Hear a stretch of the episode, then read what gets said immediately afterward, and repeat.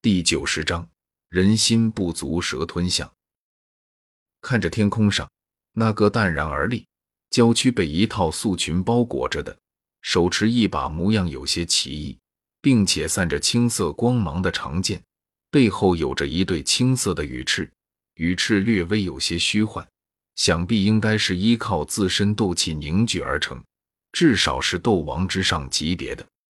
一头青丝被挽成高贵的凤凰式，容颜美丽动人，恬然的美丽脸颊却是透着一抹素衣难以掩饰的雍容与高贵，面容平静恬然，并没有因为面对着自己这个即使是放在整个斗气大陆也算是赫赫有名的魔兽而有所变化的神秘女人。紫荆翼狮王的脸色无比的难看，这不仅是因为。对面的那个女人一上来就大肆的的屠戮他的子民，更是因为他从对方的身上感受到了一股压力。显然，对方论实力恐怕是个不输于他的强者。听到紫荆翼狮王竟然能说人话，云云却没有丝毫的惊讶，因为到了紫荆翼狮王这一等级的魔兽，早已经开了灵智，智慧并不会比人类低。更遑论是开口说话了。想借狮王的紫灵晶一用，美眸盯着那集美丽与毁灭于一体的紫晶翼狮王，云韵红唇微起，淡然的声音犹如那珍珠落玉盘般的清脆动听。听到云韵的话，紫晶翼狮王差点被气笑了。想借我的紫灵晶一用。先不说我紫金一师一族二十年才能从身体上退下一小块，岂是你说要就要的？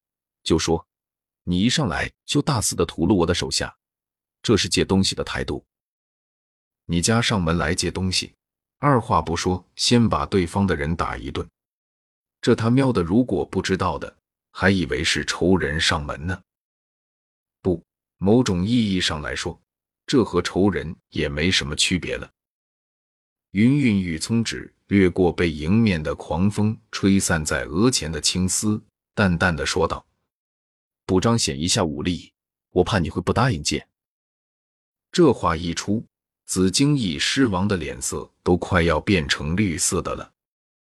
他还是第一次见到脑回路如此清新脱俗的人，因为怕你不借，所以就先把你的人杀一遍。这是哪门子的道理？还是说，眼前的女人纯粹就是神经病，亦或是故意用这个借口想要挑起魔兽和人类的大战来？因为顾虑太多，一时之间，紫荆翼狮王都不知道自己该说什么好了。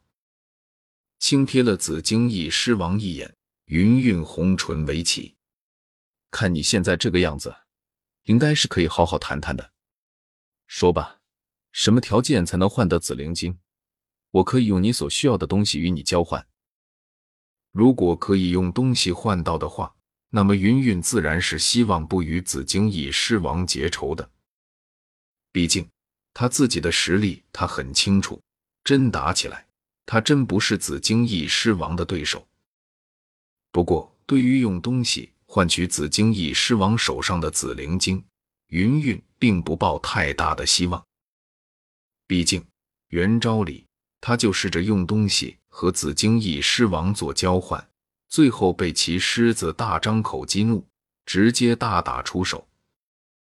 因此，他提这个条件，只不过是为了拖延时间罢了。毕竟，他这边拖延的时间越久，千寻疾那边得手的几率就会越大。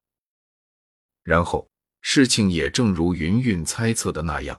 在听到云云说他可以用自己所需要的东西换取紫灵晶后，紫荆翼狮王果断的狮子大张口，交换。嘿，好啊，正好我最近处于化形阶段，只要你能给我弄来一枚化形丹，我便给你紫灵晶，并且不计较你屠戮了我那么多手下，如何？不管对方打着什么主意，既然是主动让他提条件，那他自然是往高里提。万一对方答应了，那他就赚大了。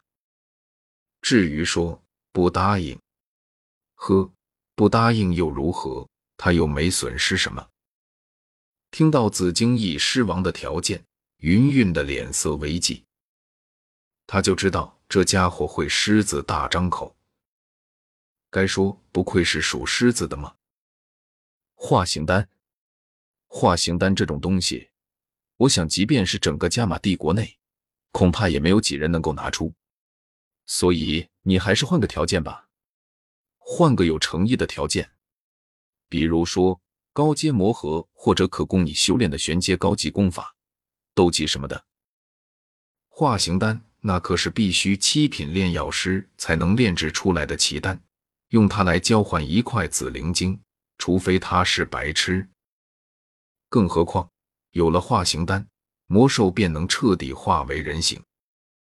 而化为人形后，他们的修炼速度便能真正的和人类相比喻。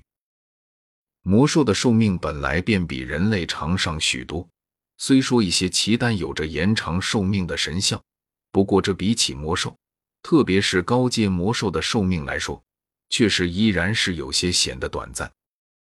可以想象，若是一头高阶魔兽化形成功，在安全的修炼个百八十载，那么它得将来又会是何种的强悍，又会对人类的社会造成什么样的危害？他云云虽然不是什么好人，也很想得到紫灵晶，提升自己的修为，但是资底。特别是资助整个人类的敌人的事情，他是不会去做的。我就这一个条件，拿不出化形丹，那你便留下杀死那些魔兽的赔偿，然后离开魔兽山脉吧。摇了摇巨大的头颅，紫荆翼狮王巨嘴微微开合，毫不犹豫地拒绝了云韵的条件。对于他来说，高阶魔核、玄阶高级功法与斗技什么的。远远没有化形丹对他的吸引力大，更何况一旦得到了化形丹，成功化为了人形，到时候以他的实力，想要得到什么等级的高阶魔核，修炼功法就能得到什么样的魔核和功法，又何须因小失大呢？深深的叹了口气，云云缓缓抬起手中奇异的长剑，有些无奈的道。既然狮王不愿意以物换物的话，那看来我也只能是强行索取了。如果可以，云云自然是想再拖一段时间的。